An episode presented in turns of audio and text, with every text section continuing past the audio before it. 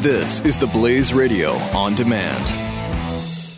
Regardless whoever wins the White House, we are facing serious geopolitical and economic challenges that could lead to the next great financial crisis. You need a recognized safe haven asset for your portfolio and IRA, and that asset is gold. Call Goldline and add physical gold to your portfolio or IRA at 800 913 Gold. Goldline been helping people diversify their portfolio with gold for over 55 years. Rated A plus by the BBB. Read Goldline's important risk information, but do it now because crazy times are coming. 800 913 Gold. 800 913 Gold.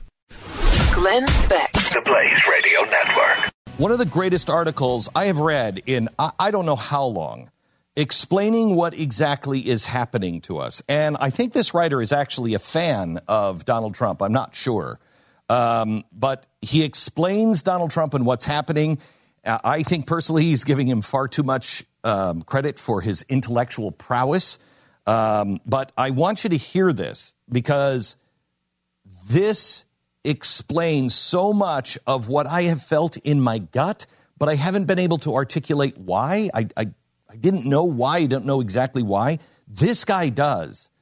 And I'm going to give you the highlights of this. This is called Donald Trump and the American Crisis by John Marini. This is not a hatchet piece. In fact, in, in some ways, it's a love letter to Donald Trump. But I want you to listen to this. Every conservative should read this article um, because this is absolutely true and what we're facing. Uh, let's see. Um, bureaucratic rule has become so pervasive that it is no longer clear that the government is legitimized by the consent of the governed. Agree with that? Definitely. Yeah. That's what we're feeling. We don't have anything to do with it. And our vote doesn't matter because bureaucrats are doing everything. The, the, the, the, Congress has given their power away to the EPA and everybody else, and you have nothing to do with it. Rather, it is the consent of the various national, often international, social, economic, political, and cultural interest groups that, that determine the outcome of the elections. Absolutely true. You see that it is these these groups. Uh, how many times have we said? Is I just wish was there is there some sort of group that can represent us, just the American people, not the dogs and cats of America and whatever it is. Everybody who has a political agenda, these groups, they're controlling things. Um, it is possible only when people understand themselves as citizens and when the regime recognizes them as citizens that things will change. But this requires distinguishing American citizens from all others and identifying them as one people. So you can't make any difference if you don't recognize that we're a unique place, and so is Germany, and so is Mexico, and everything else and you as a citizen are the one that is, that is supposed to make the decisions that then lead the government.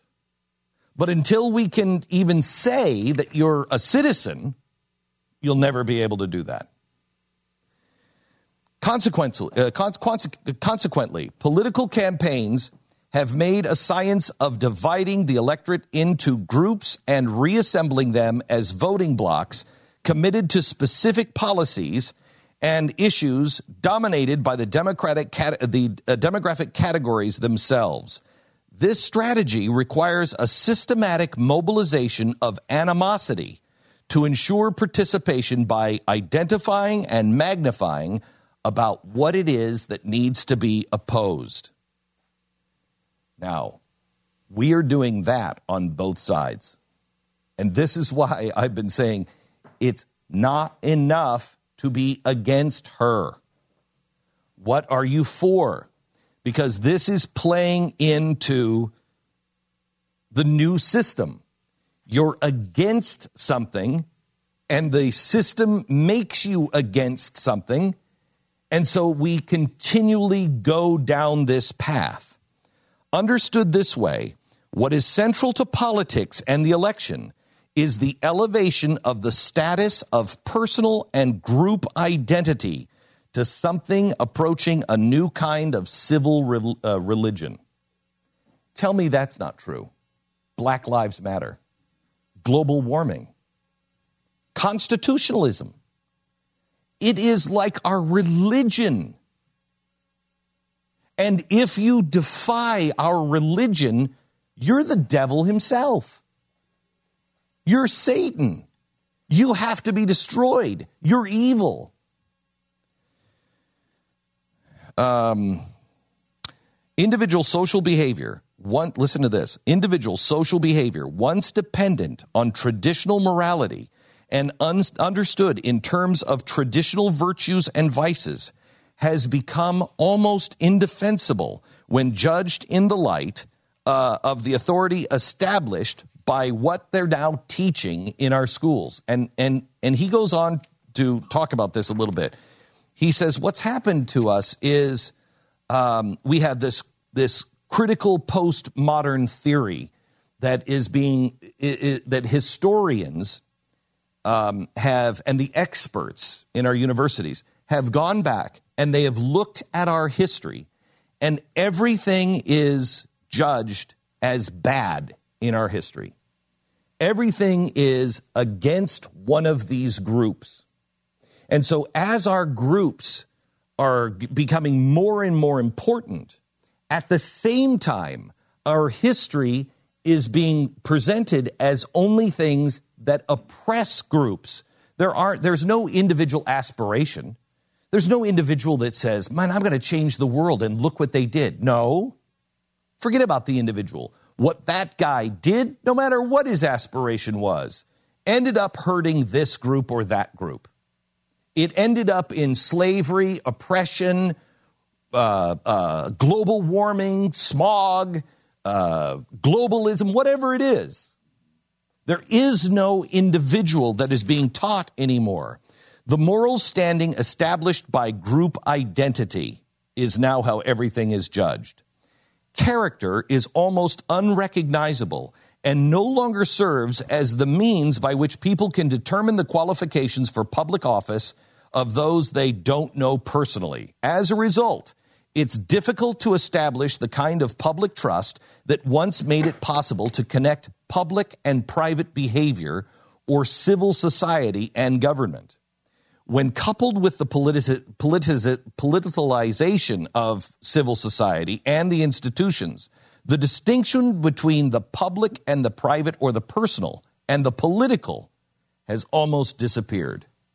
So because because we no longer have anything that revolves around individual character, we can no longer judge.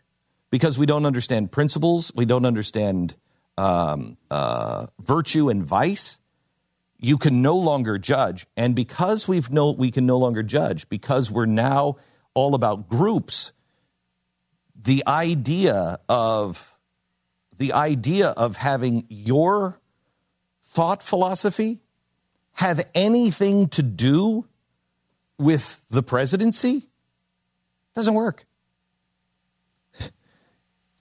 In short, public and private character of American policies uh, and politics has been placed in the hands of academic intellectuals. Postmodernist intellectuals have pronounced their historical judgment on America's past, finding it to be morally indefensible. Every great human achievement of the past, whether in philosophy, religion, literature, or the humanities, came to be understood as a kind of exploitation of the powerless Rather than allowing the past to be viewed in terms of its aspirations or its accomplishments, it has been judged by its failures. The living part of the past is understood in terms of slavery, racism, and identity politics. No public defense of the past greatness can be allowed to live in the present. That's absolutely true. Sure is. Um, in such a time, an appeal to American citizenship is almost a revolutionary act because it requires making the distinction between citizens and all others. Since local politics and administration came to be centralized within the administrative state, elections have provided the people the only possibility of participation in public life. It wasn't long before the brightest and most ambitious college faculty and graduates became graduating to Washington, D.C., the new center of economic, social, and political decision making. Um, in turn, the federal government and bureaucratic apparatus became dependent upon the intellectual elites to provide their expertise of what everything means. But do these people who participate in politics, uh, but what do you do with the people who only participate in politics only as citizens? In terms of elections, the old partisans of both parties, the party pro, who have devoted their lives to trying to understand politics in terms of mobilizing the people, were no longer needed once partisan appeals could be marketed just like any other commodity. Both political parties have been benefited from the kind of predictability made possible by the incorporation of scientific professionalism in the organizing and shaping of campaigns and elections. In addition, both parties have enforced political correctness um, as the ground of understanding civil society, public policy, law, and bureaucracy itself. Before the end of the 20th century, a new kind of iron law of politics happened. There are red states and there are blue states, and then there are a handful of purple or battleground states. Political conflict can be contained by focusing on the battleground states. Elections were understood in terms of division rather than unification, and it became almost impossible for any candidate to appeal to the electorate on behalf of a common good. That's not surprising because positivism uh, was rejected, um, and uh, as was any understanding of meaning of the common good. Uh, the political parties no longer establish a meaningful link between the people and the government. Party patronage has been replaced with bureaucratic patronage, and a professional elite has established itself as the vital center between the people and the government. It's all true, right? It's about to get really important. And it's already incredibly insightful. Yes, it is. I mean, I mean, this guy is brilliant. it- I don't know it's who. deep, but it's John Marini. He is really insightful. brilliant. I do not like think tanks because we need some do tanks, Yeah. and I avoid think tanks like the plague um, because I just don't. I see them churning out papers that are meaningless. Besides, think tanks avoid us as well. Yes. like the This is flag. this is this is from Claremont, and uh, this is th- this has to be understood if we're going to take our country uh, back. Okay, so listen to this. Um, you know, let me take let me take a quick break because the next section, the next section talks about why constitutionalists, conservatives, those who basically it says basically, Glenn, everything you've done in the last ten years worthless Oh, good. and it explains why my gut has been saying for how long we got to stop using the word conservative. We have to stop. We have to stop talking about guys in powdered wigs. We have to find a new way to present history. We got to stop talking about, hey, we need another Reagan, and why Donald Trump's slogan "Make Make America Great Again" appeals to the older generation, but there are zero people uh, who are millennials who are Very- voting for very him. few. Very few. So we'll get into that here in a second. And again, this is this is this guy likes Donald Trump. I think likes Donald Trump, um, but he's explaining why he's doing so well and why we're not. If you believe in the Constitution. Glenn Beck. The Blaze Radio Network. Regardless whoever wins the White House, we are facing serious geopolitical and economic challenges that could lead to the next great financial crisis. You need a recognized safe haven asset for your portfolio and IRA, and that asset is gold. Call Goldline and add physical gold to your portfolio or IRA at 800 913 Gold. Goldline been helping people diversify their portfolio with gold for over 55 years. Rated A plus by the BBB. Read Goldline's important risk information, but do it now because crazy times are coming. 800 913 Gold. 800 913 Gold.